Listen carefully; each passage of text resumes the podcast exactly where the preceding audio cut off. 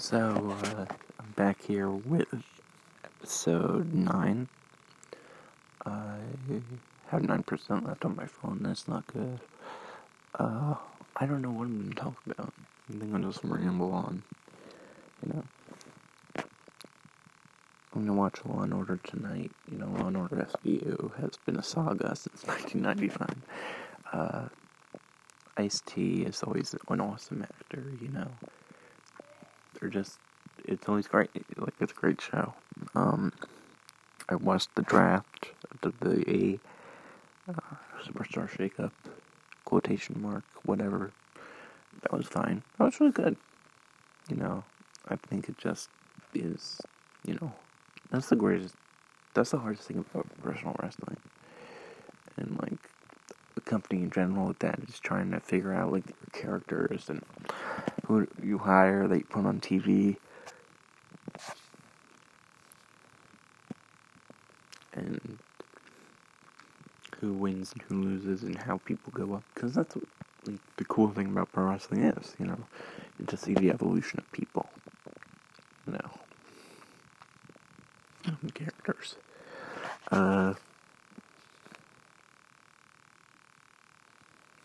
I have a set on a stand set on uh, Friday. Uh, I'm gonna be uh, there, and another comic's driving me, which is awesome. She's awesome. Uh, and no, it's just been great. Uh, I guess I didn't talk about John Mulaney. He was on. Uh, he was on SNL. He used to write there for a few years, and he hosted it, and he's great. He has this. I, I saw him live with my dad and at the Count Basie Theater, and he's just fantastic for his last tour. And now this tour, Kid Gorgeous, his special Kid Gorgeous comes out on Netflix uh,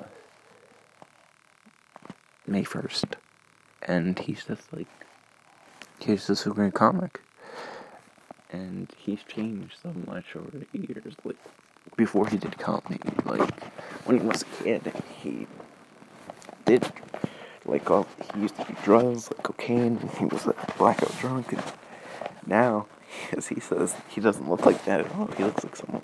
His joke is that he looks like someone who was just eating, sitting in a room eating saltine crackers all day.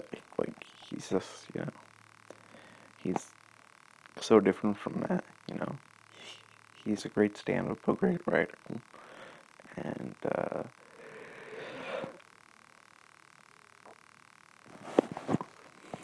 he was just great on SNL. You know, one of the best episodes I've probably seen.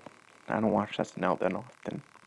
I remember I hadn't watched it in a few years, and I never really watched it. And then they had an SNL Christmas special, and I thought, oh, this would be nice. I went and watched it, and then five seconds in, or like a minute in, I was like, oh yeah, I know why I don't watch this. It's fucking terrible. but SNL is a lot like pro wrestling, like WWE. It's definitely a lot like that. You know, it used to be good.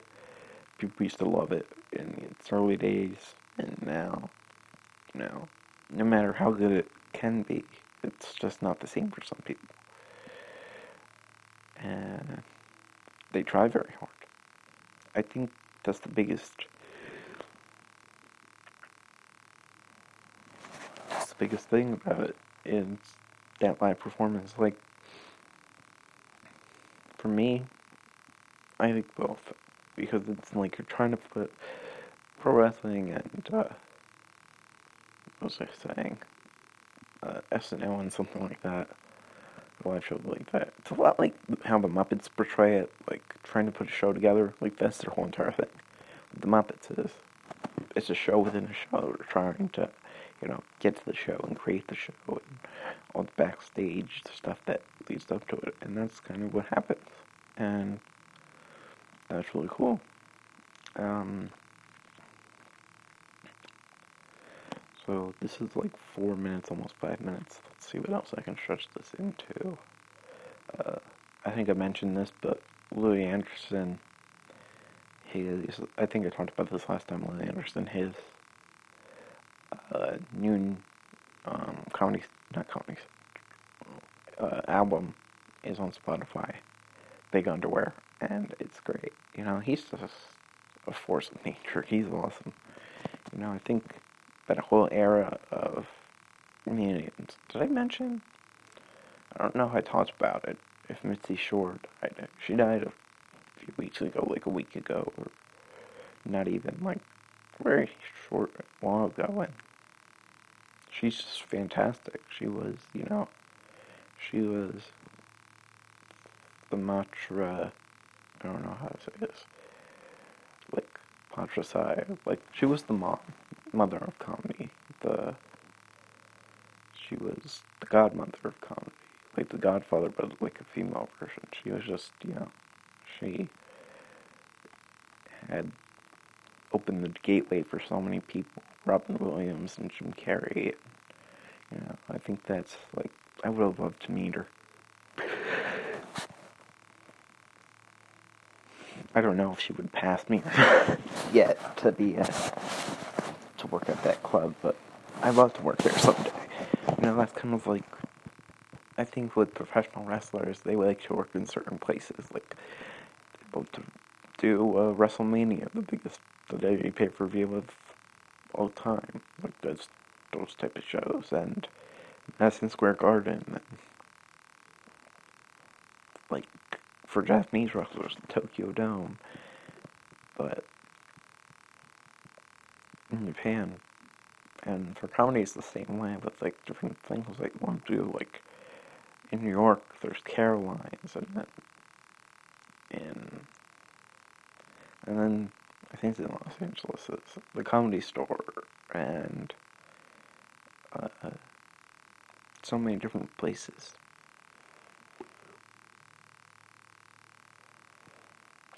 And, you know, theaters and clubs like UCB, I'd love to do stuff with. And, yeah, I just think that's, you know, what we sort of have in each field. That's what's pretty cool is, you know, everyone, it's all interconnected. Performance art. And I think it's very weird. It is very kind of funny thing that a lot of people in performance art type of performing people look down upon others and look at people like you could have a circle. You could have a magician and ask them about like stand up comedy and they'll be like, Why would you do that? That is the most hardest worst thing you can ever do. It is terrible. And uh, I could never do it. And then you see an act, and then you ask a comedian, and they're like, they look down upon magic, but they're also like, it's not comedy, it's, it might be funny sometimes, but it's not, it's different from comedy, and, it's just, it's, it takes a lot of skill, I can never do it, it's like the same thing. Like actor, aspiring actors, comedians, musicians, uh, magicians. It's just all the same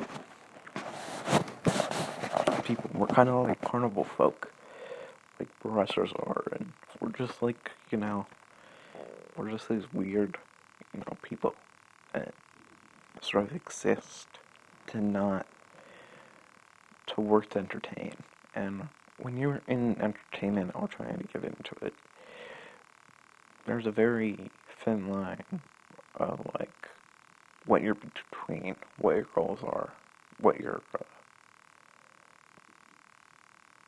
what your intentions are. I think intention is the best thing.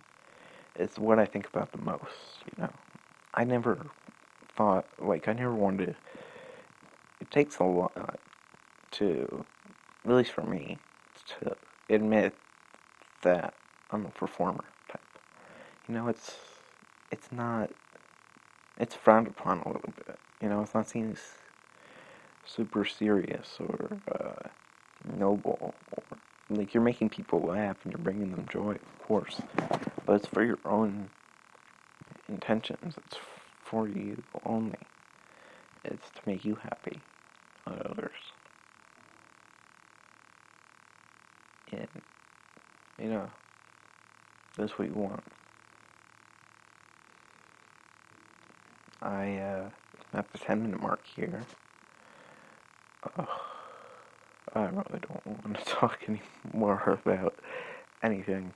Uh, hopefully, when I'm less lazy, I'll talk about this more and stuff, and maybe I think I'm gonna see